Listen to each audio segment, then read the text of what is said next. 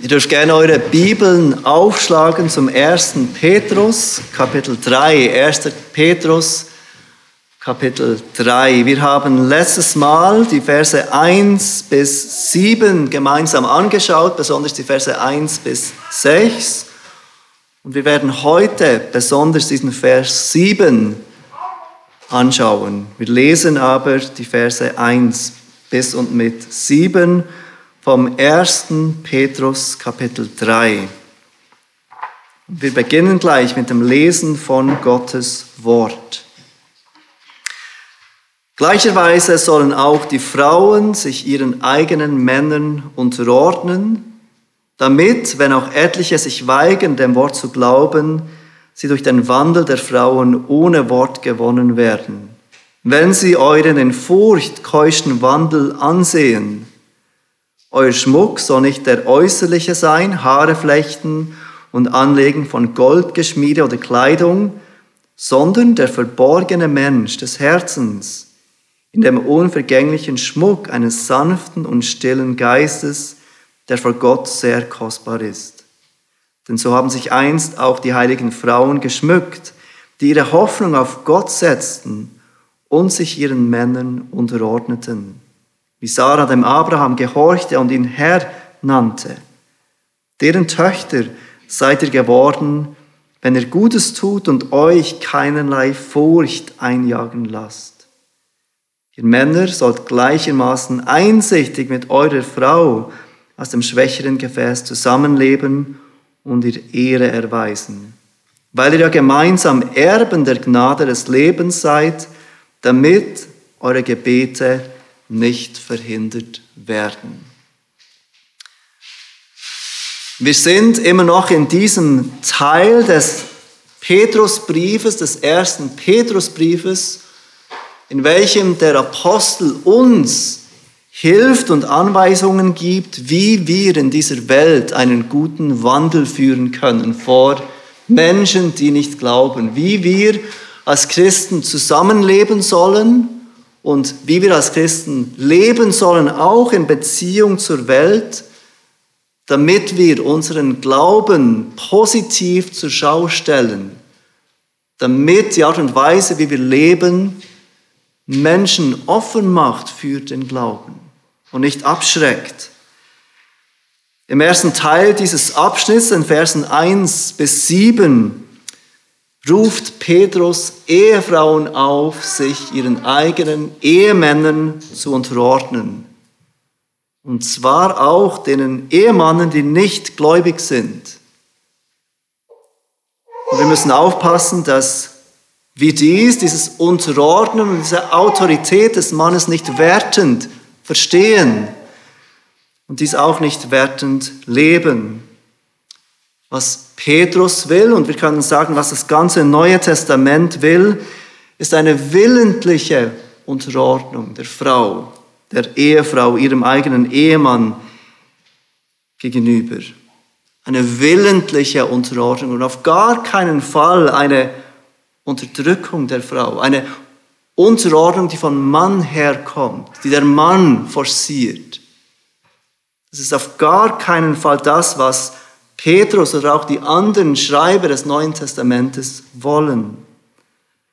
Als Ehemann darfst du und äh, darfst du deine Frau liebevoll daran erinnern, dass Gott möchte, dass sie sich dir unterordnet. Aber wir dürfen diese Unterordnung nie forcieren. Vielmehr müssen wir als Männer alles tun, was wir können, um es unseren Frauen so einfach wie möglich zu machen, sich uns gerne und willentlich zu unterordnen. Was die Bibel lehrt, ist eine willentliche Unterordnung der Frau gegenüber ihrem Mann. Und man könnte auch sagen, eine intelligente Unterordnung. Eine Unterordnung, die nicht davon kommt, weil die Frau auf irgendeine Art und Weise minderwertig ist, weil die Frau weniger fähig wäre, weniger intelligent wäre, weniger wissend wäre, sondern eine Unterordnung, die ganz bewusst im Vertrauen auf Gott geschieht. Ich vertraue mich, ich unterordne mich im Vertrauen auf Gott, ganz bewusst, weil Gott diesen Ehemann als Autorität über mich gestellt hat. Und das gilt für jede Art, zu welcher die Bibel, jede Art von Unterordnung, zu welcher die Bibel uns aufruft. Niemals geht es darum, dass der, der Autorität hat, diese Unterordnung forcieren darf. Und wir haben gesehen, dass sich diese Unterordnung auf den eigenen Mann bezieht im letzten Abschnitt, nicht Männern generell. Und ich glaube, dieses Verständnis beeinflusst, wie wir über Frauen in Politik und der Geschäftswelt denken. Diese Autorität, zu welcher Petrus Frauen aufruft, ist ihrem eigenen Ehemann gegenüber. Wir haben gesehen, dass biblische Unterordnung ein kraftvolles Zeugnis ist. Petrus erwähnt diese Möglichkeit, dass der Ehemann nicht gläubig ist und dass diese Ehefrau sich willentlich im Vertrauen auf Gott unterordnen soll, um diesen Mann zu gewinnen für den Glauben, für ihren Glauben. Wir haben gesehen, dass Unterordnung als eine kostbar, einen kostbaren, unvergänglichen Schmuck ähm, genannt wird, beschrieben wird. Wir haben gesehen, dass Unterordnung das Vertrauen einer Frau in Gott offenbart. Und wir haben gesehen, dass Unterordnung normalerweise auch Gehorsam bedeutet. Dass es nicht nur eine Einstellung ist, sondern dass es auch eine Einstellung ist, die sich dann im Gehorsam zeigt. In Vers 7 spricht Petrus jetzt die Ehemänner an. Und bevor wir weitergehen, ist es mir wichtig, noch ganz kurz darauf einzugehen, was Unterordnung nicht bedeutet. Unterordnung bedeutet nicht, dass eine Ehefrau die Sünde ihres Mannes nicht anspricht. Das ist manchmal etwas, das man hört in seelsorgerlichen Gesprächen, in schwierigen Situationen, dass die Frau das Gefühl hat, ich darf die Sünde meines Mannes nicht ansprechen weil ich mich dann nicht unterordne. Unterordnung bedeutet nicht, dass eine Ehefrau blind sein muss oder über die Sünde ihres eigenen Mannes hinwegschauen muss und diese nicht ansprechen darf.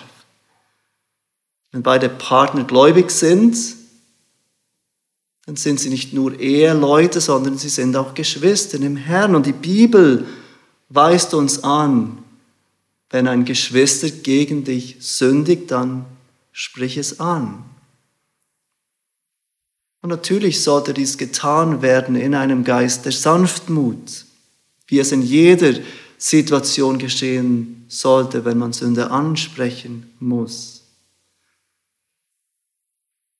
Und Verordnung bedeutet auch nicht, dass ein Mann Entscheidungen unabhängig von der Frau trifft, wichtige Entscheidungen, die ihr Leben beeinflussen. Du als Ehemann bist im besten Fall sehr unweise, wenn du das tust. Wenn du Entscheidungen triffst, die wichtig sind für dein Leben, für das Leben deiner Frau, für das Leben von euch als Familie, wenn du deine Frau nicht einbeziehst in diese Entscheidung. Was sind ihre Überlegungen? Was sind ihre Wünsche? Was würde sie vorziehen? Was würde sie entscheiden, wenn sie entscheiden könnte? Unterordnung bedeutet nicht, dass du alles allein entscheidest, unabhängig von deiner Frau, aber die Entscheidung bleibt schlussendlich beim Ehemann. Und ich glaube, wenn es zu Entscheidungen kommt, dann sind wir Ehemänner in Gefahr, zwei Fehler zu machen. Entweder entscheiden wir einfach unabhängig von der Frau und herrschen über die Frau und, oder andererseits der andere Fehler, wir schieben die Verantwortung ab auf die Frau. Wir lassen sie entscheiden. Beides sind Dinge, die nicht zu diesem biblischen Verständnis der Autorität und Unterordnung gehören. Das Gebot für Frauen, sich zu unterordnen, das Petrus anspricht in diesen ersten sechs Versen, war nicht etwas, das überraschend kam für diese Christen, an die Petrus schreibt. Sie lebten in einer Zeit und Kultur, in der Frauen generell unter der Kontrolle von Männern waren. Es überraschte sie nicht, dass Petrus schreibt, ihr Frauen unterordnet euch euren Männern. Aber was überrascht, ist, wie er jetzt weitergeht. Es war neu für diese Zeit, dass Petrus jetzt die Ehemänner in die Pflicht nimmt, dass er die Ehemänner anspricht wie sie in Bezug auf ihre Frauen leben sollen. Und genau das tut Petrus im Vers 7. Wir lesen diesen Vers noch einmal. Ihr Männer sollt gleichermaßen einsichtig mit eurer Frau aus dem schwächeren Gefäß zusammenleben und ihr Ehre erweisen, weil ihr ja gemeinsam Erben der Gnade des Lebens seid, damit eure Gebete nicht verhindert werden. In diesem Vers 7 gibt Petrus zuerst einen Auftrag, dann einen Grund, dann einen zweiten Auftrag, einen weiteren Grund und schlussendlich eine Warnung. Die Struktur dieses Verses zeigt uns Auftrag, Grund, Auftrag, Grund und schlussendlich Warnung. Und genau anhand von diesen fünf Punkten wollen wir diesen Vers gemeinsam anschauen. Auftrag, Grund, Auftrag, Grund, Warnung. Und wir fangen an mit diesem ersten Auftrag, den Petrus an die Ehemänner Männer richtet. Dieser erste Auftrag für dich als Ehemann lautet, lebe einsichtig mit deiner Frau zusammen. Lebe einsichtig mit deiner Frau zusammen. Das Wort einsichtig bedeutet wörtlich gemäß Wissen. Wir sollen mit unseren Ehefrauen wissend zusammenleben. Wir sollen Wissen haben über die Art und Weise, wie wir mit unseren Frauen zusammenleben sollen. Von was für einem Wissen spricht hier Petrus? Was meint er, wenn er sagt, lebe wissend gemäß Wissen mit deiner Ehefrau zusammen. Es gibt zwei Arten, dieses Wissen zu verstehen. Es gibt Bibelausleger, die dieses Wissen auf Gott, in Bezug auf Gott verstehen. Wenn wir verheiratet sind, dann sollen wir wissen, was Gott von uns möchte in Bezug auf die Ehe, in Bezug auf dieses Zusammenleben mit der Frau. Das ist die erste Möglichkeit, dieses Wissen zu verstehen. Wissen in Bezug auf Gott. Was möchte Gott von mir als Ehemann? Und die Bibel lässt uns nicht im Ungewissen darüber, was Gott von uns als Ehemännern möchte. Wir wollen uns kurz zwei Stellen des Neuen Testamentes anschauen. Die erste finden wir im Kolosserbrief, Kapitel 3. Ich bitte euch, eure Bibeln aufzuschlagen zu diesem Brief, zu diesem Kolosserbrief und zum Kapitel 3. Petrus, äh, Paulus, Entschuldigung, beschreibt dort, wie die Gemeinde, wie Christen gefüllt sein sollen mit dem Heiligen Geist, mit dem Wort Gottes, wie dieses Wort reichlich in unseren Herzen sein soll und dann fährt er weiter und beschreibt, wie sich das dann ausspielt im Leben von Christen. Und im Vers 18 und Vers 19 sagt äh, Paulus, ihr Frauen, ordnet euch euren Männern unter, wie sich's gebührt, dem Herrn. Ihr Männer, liebt eure Frauen und seid nicht bitter gegen sie. Hier sehen wir, wie Gott uns seinen Willen für uns Ehemännern offenbart, wie wir mit unseren Ehefrauen zusammenleben sollen. Gott will von uns Ehemännern, dass wir unsere Frauen lieben. Liebt eure Frauen, sagt er. Und das Zweite, was er sagt, Gott will von uns Ehemännern, dass wir nicht bitter gegen sie sind. Eine andere Übersetzung ist, dass wir nicht rücksichtslos oder hart mit unseren Frauen umgehen. Der Apostel Paulus weist uns Männern auf, unsere Frauen zu lieben, nicht bitter gegen sie zu sein, auf eine Art und Weise mit ihnen zusammenzuleben, dass wir auf sie Rücksicht nehmen, nicht hart mit ihnen umgehen. Das ist die erste Stelle, die wir anschauen wollen. Eine etwas umfangreichere Stelle finden wir im Epheser 5. Wir haben letzte Woche diese Stelle angeschaut in Bezug auf die Frau und wir wollen jetzt noch lesen, was Paulus dazu sagt, wie der Ehemann leben soll. Epheser 5, wir lesen ab Vers 25. Ihr Männer liebt eure Frauen, gleich wie auch der Christus die Gemeinde geliebt hat und sich selbst für sie hingegeben hat, damit er sie heilige, nachdem er sie gereinigt hat durch das Wasserbad im Wort damit er sie sich selbst darstelle als eine Gemeinde, die herrlich sei, so dass sie weder Flecken noch Runzeln noch etwas Ähnliches habe, sondern dass sie heilig und tadellos sei. Ebenso sind die Männer verpflichtet, ihre eigenen Frauen zu lieben, wie ihre eigenen Leiber. Wer seine Frau liebt, der liebt sich selbst, denn niemand hat je sein eigenes Fleisch gehasst, sondern ernährt und pflegt es gleich wie der Herr seine Gemeinde. Auch in diesem Abschnitt sehen wir, dass Gott von uns Ehemännern will, dass wir unsere Frauen lieben. Eigentlich könnte man, könnte man meinen, dass das etwas ganz Selbstverständliches ist. Wir lieben unsere Ehefrauen. Und trotzdem sieht die Bibel immer wieder Not, uns daran zu erinnern, dass wir als Ehemänner unsere Frauen lieben. Paulus, der diese Worte schreibt im Epheser 5, macht auch gleich noch deutlich, was er mit dieser Liebe meint. Wenn er sagt, liebt eure Frauen, dann spricht er nicht von diesem schönen, warmen Gefühl in unseren Herzen in erster Linie.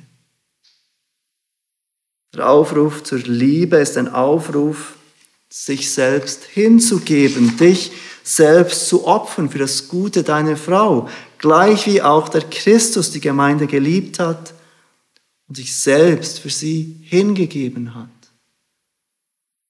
Zu einer solchen Liebe, zu einer solch aufopfernden, hingebungsvollen Liebe ruft Gott uns Ehemänner auf.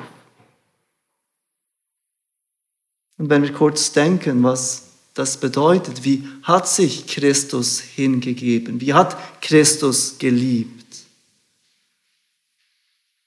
Christus hat sich hingegeben für eine Braut, die ihn nicht liebte. Christus hat sich hingegeben für eine Braut, die sich ihm nicht unterordnete. Christus hat sich hingegeben für eine Braut, die ihn nicht ehrte und nicht respektierte, sondern vielmehr bewirkt die Liebe von Christus zu seiner Braut, dass die Braut den Wunsch hat, sich ihm zu unterordnen. Vielmehr bewirkt diese Liebe, die Christus uns zeigte und gab, das Verlangen, ihn zu ehren. Und vielmehr bewirkt diese Liebe von ihm zu uns Liebe in uns, damit wir ihn lieben wollen. Während sich deine Ehefrau unmöglich verhält nach deiner Wahrnehmung. Ist es deine Aufgabe, lieber Ehemann, auf sie zuzugehen und sie zu lieben? Diese Liebe, zu der Gottes Wort Ehemänner aufruft, ist nicht nur eine aufopfernde Liebe, die uns dieses Beispiel von Christus zeigt, sondern auch eine heiligende Liebe. Eine Liebe, die Heiligung, Veränderung zum Ziel hat. Vers 26 von Epheser 5, damit er sie heilige. Vers 27, damit er sie sich selbst darstellt als eine Gemeinde, die herrlich sei, sodass sie weder Flecken noch Runzeln noch etwas Ähnliches habe, sondern dass sie heilig und tadellos sei. Diese Liebe zu unseren Ehefrauen, zu der uns die Bibel aufruft, ist eine Liebe, die Heiligung, Christusähnlichkeit in unseren Frauen zum Ziel hat.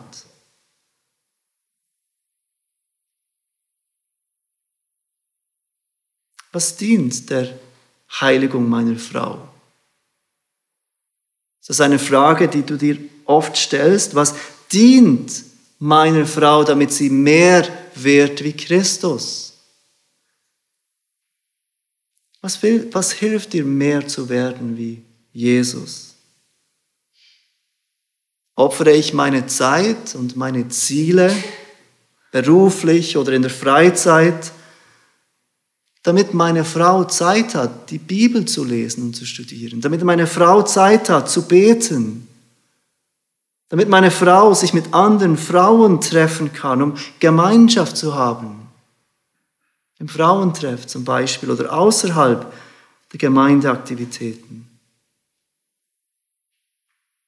Es ist schön zu sehen, dass heute zwei Männer bereit waren, in der Kinderhütte zu dienen, damit Frauen und Mütter hier in der Predigt sein können.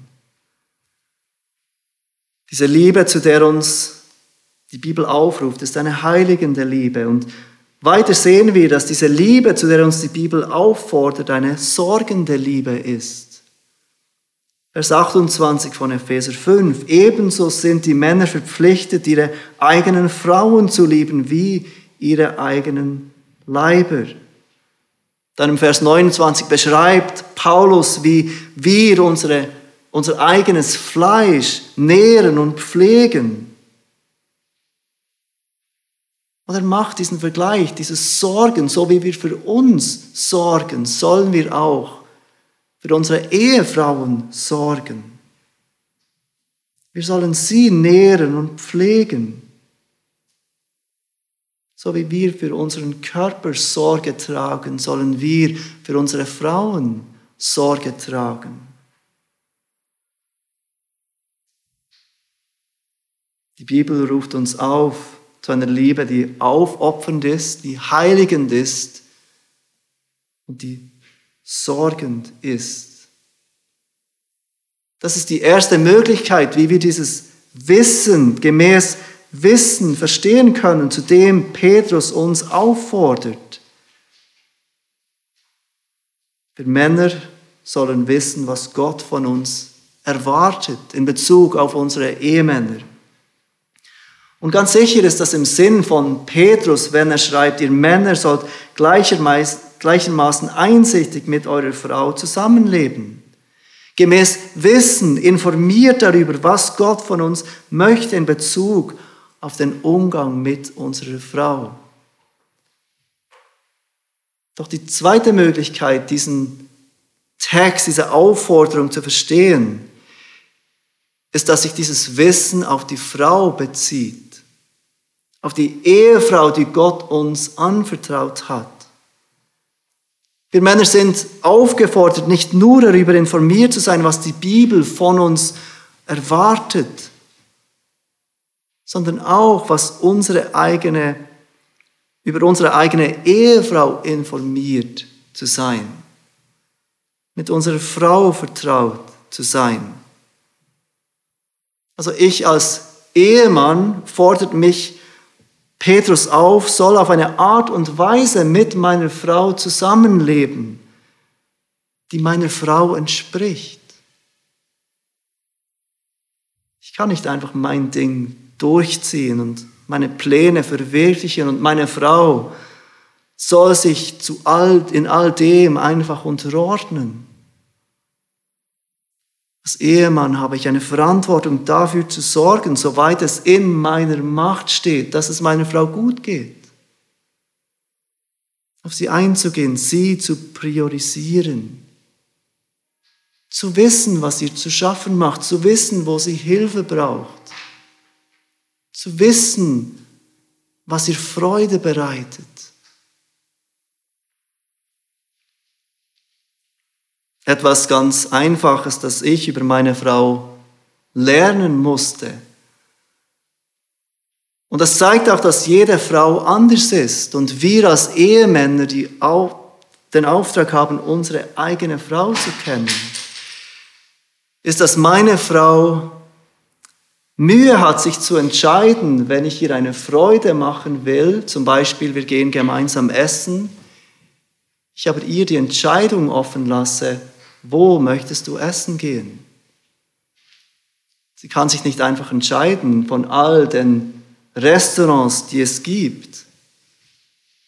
Und trotzdem hat sie gerne ein Wort mitzureden, was sie gerade essen möchte.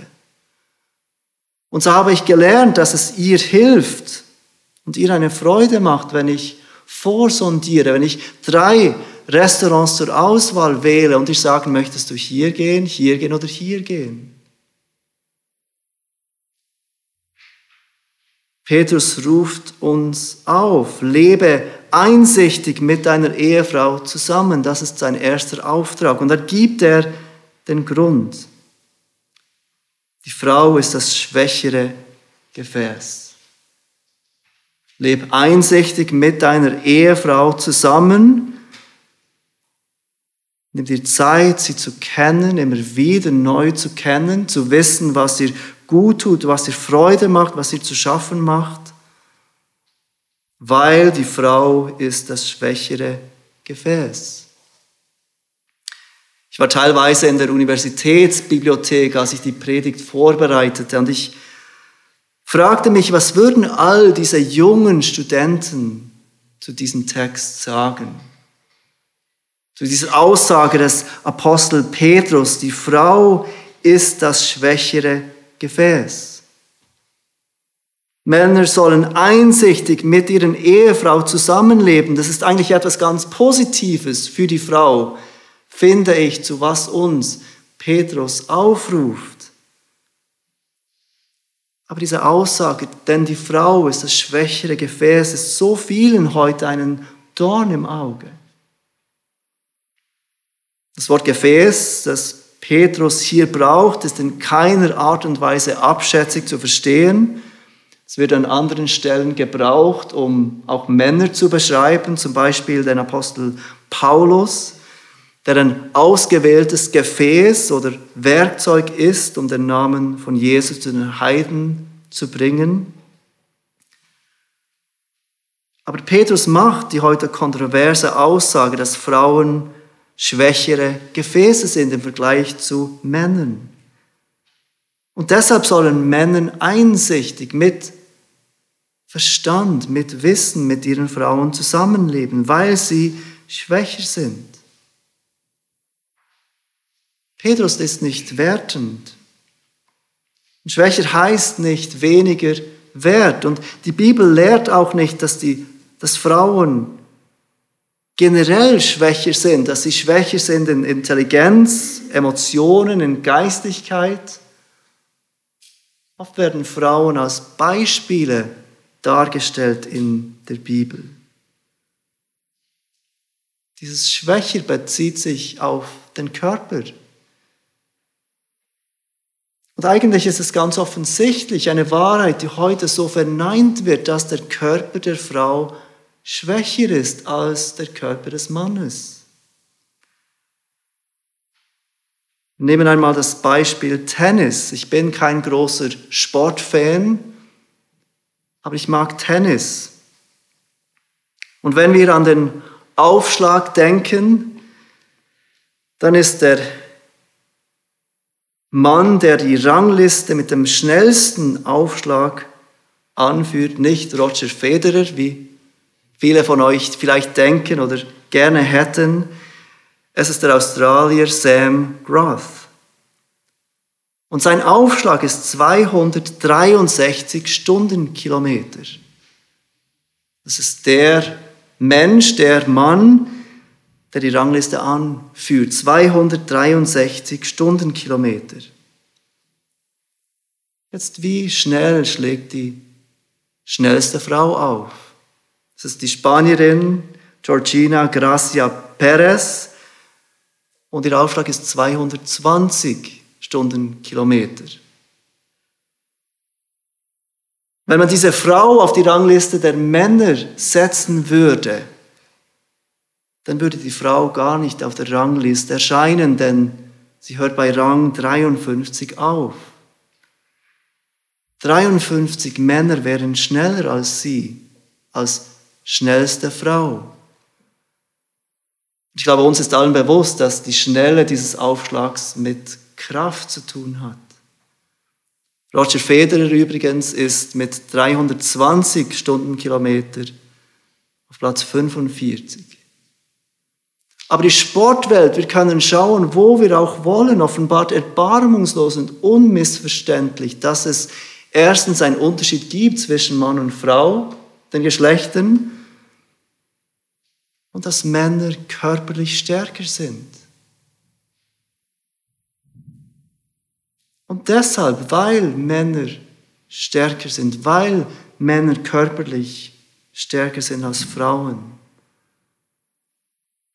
ist es umso wichtiger, dass wir Männer umsichtig, mit Verständnis mit unseren Frauen zusammenleben. Der zweite Auftrag, den Petrus uns gibt, erweise deiner Ehefrau Ehre. Und das ist eine oder war eine große Überraschung für diese Leser in dieser Kultur. Ich weiß nicht, ob ihr euch erinnern mögt an diesen Vers 17 im Kapitel 2 des ersten Petrusbriefes. Petrus ruft dort auf, ehrt den König.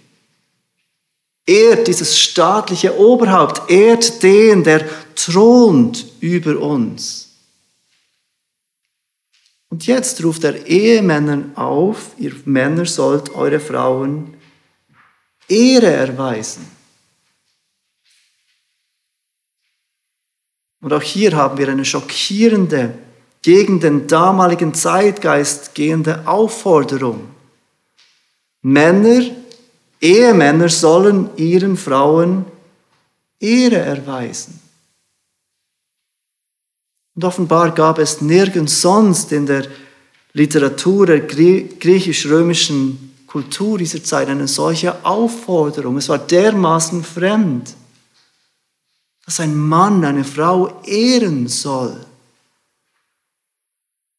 Und ehren ist wieder so ein Wort, das wir brauchen und grundsätzlich auch verstehen. Doch wenn ich ein kleines Kind fragt, was bedeutet ehren, erkläre mir, Ehre. Dann ist es gar nicht so einfach, dieses Wort zu beschreiben, dieses Wort zu erklären. Ehren bedeutet jemandem oder etwas einen Wert geben. Es wird in der Bibel auch gebraucht oder übersetzt mit dem Wort Preis. Etwas hat einen Preis, etwas kostet etwas. Wir kennen zum Beispiel aus unserem Sprachgebrauch das Wort Honorarium, das vom lateinischen Wort für Ehre stammt. Honorarium ist etwas, das wir zahlen, einen Preis, den wir zahlen. Zu ehren bedeutet jemanden wertschätzen, jemanden achten, jemandem Respekt zeigen, jemandem große Wichtigkeit zu schreiben. Und vielleicht habt ihr auch schon einmal gehört, dass unser Terminkalender und unser Bankkonto offenbart was uns wichtig ist, was in unserem Leben wir einen hohen Stellenwert geben. Zeugt dein Terminkalender davon, dass dir deine Frau wichtig ist? Oder zeugt er davon, dass deine Frau ausschließlich dazu da ist, den Haushalt zu erledigen und deine Kinder zu erziehen? Ehrt die Art und Weise, wie du deine Zeit verbringst, deine Ehefrau. Oder wenn wir an Geld denken, zeugt dein Bankkonto davon, dass du deine Frau ehrst, wenn du deine Ausgaben anschaust? Ehrst du deine Frau damit? Oder bist du großzügig mit dir selber und knauserig mit deiner Frau? Ehrt die Art und Weise, wie du dein Geld ausgibst, deine Ehefrau. Oder etwas anderes, das unser Herz offenbart, sind unsere Worte, das, was aus unserem Mund kommt, offenbart unser Herz. Zeugen deine Worte, die Art und Weise, wie du über deine Ehefrau sprichst, davon, dass du sie ehrst. Wie sprichst du vor deinen Kindern über deine Frau? Wie sprichst du über deine Frau vor deinen Arbeitskollegen? Petrus ruft dich auf, erweise deiner Frau Ehre. Das ist der zweite Auftrag, den er in diesem Abschnitt an die Ehemänner richtet. Erweise deiner Ehefrau Ehre. Und auch wenn Petrus hier an die verheirateten Männer ähm, sich richtet, glaube ich, dass diese Aussagen von ihm durchaus Relevanz haben für nicht verheiratete Männer. Wie sprichst du über Frauen generell? Ehren deine Worte die Frau? Erkennst du, dass die Frau das schwächere Gefäß ist und hilfst Frauen? Erweise deiner Ehefrau Ehre. Und dann gibt er auch hier einen Grund. Denn sie ist deine Miterbin. Petrus schreibt, weil ihr ja gemeinsam Erben der Gnade des Lebens seid, deshalb sollst du Ehemann deine Frau ehren.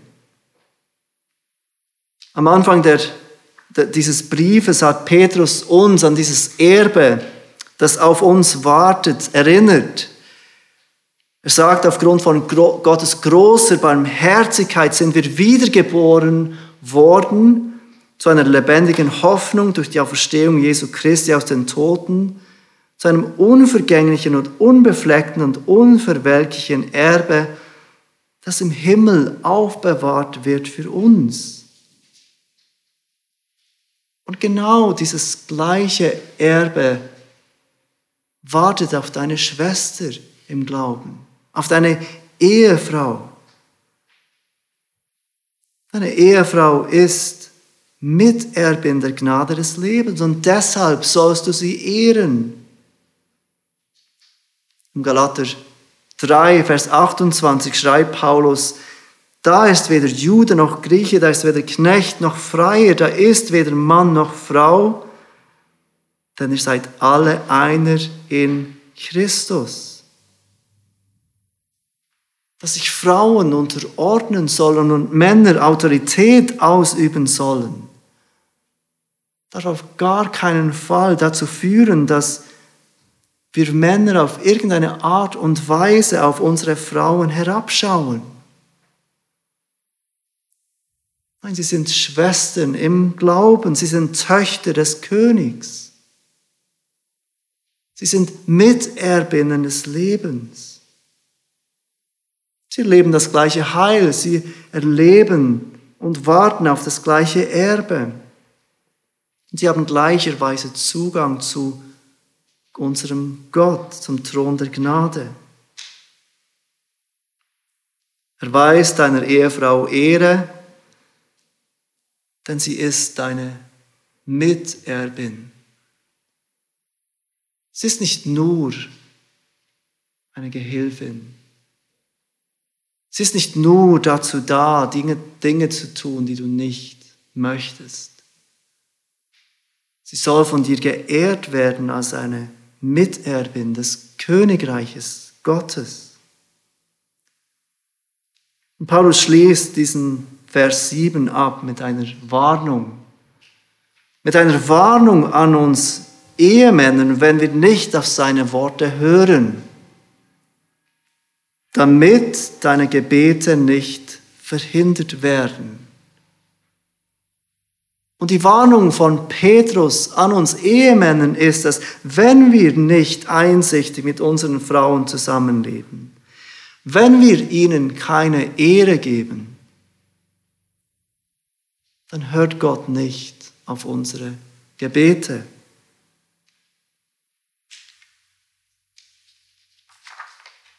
Seht, wie Petrus diesen Satz, in diesem Satz die Männer anspricht, diesem ganzen Vers 7 ist an die Männer gerichtet. Und so ist auch dieses Eure ganz am Ende dieses Verses in Bezug auf die Männer zu verstehen.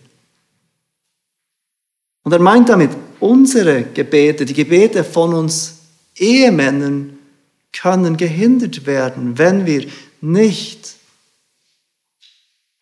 so mit unseren Frauen umgehen, wie es Gott möchte.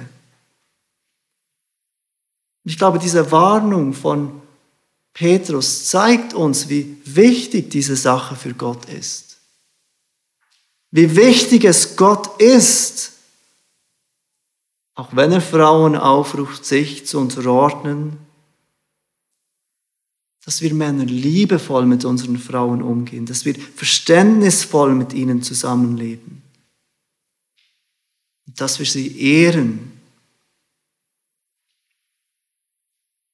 Wenn du diese, diese Position als Ehemann ausnutzt,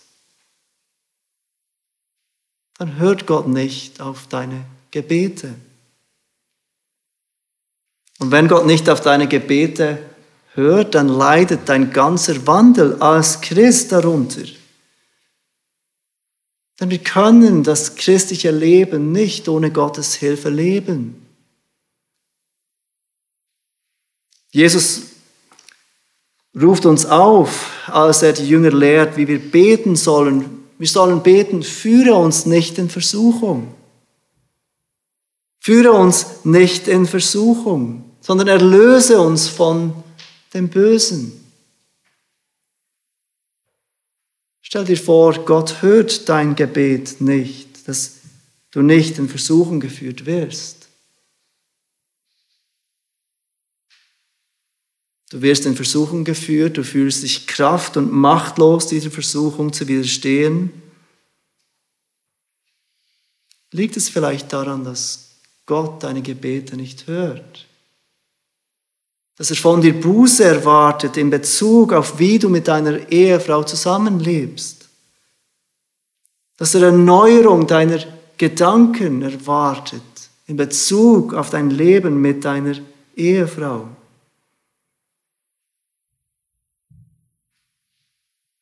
In diesem Abschnitt, wie wir als Christen in dieser Welt leben sollen, spricht Petrus ganz direkt zu uns Ehemännern. Liebe, lebe einsichtig mit deiner Ehefrau zusammen und erweise deiner Ehefrau Ehre. Das sind die Anweisungen für dich und mich als Ehemänner unserer Frauen. Lasst uns beten. Vater, wir danken dir für dein Wort heute Morgen und wir danken dir für diese direkten Worte an uns Ehemännern. Wir bitten dich, dass du uns hilfst, dass wir als Ehemänner mehr und mehr gemäß der Schrift leben dürfen, dass wir unsere Frauen lieben dürfen, dass wir mit ihnen einsichtig zusammenleben und dass wir ihnen Ehre erweisen. Wir bitten dich, dass du uns hilfst, als Ehemänner auf eine Art und Weise mit unseren Ehefrauen zu leben, dass dadurch die Liebe von Jesus zur Gemeinde zur Schau gestellt wird. Wir erkennen, was für eine verantwortungsvolle Aufgabe das ist und wir erkennen, dass wir das nicht aus uns selbst können. Denn so oft sind wir dazu geneigt, das zu tun, was für uns am einfachsten ist.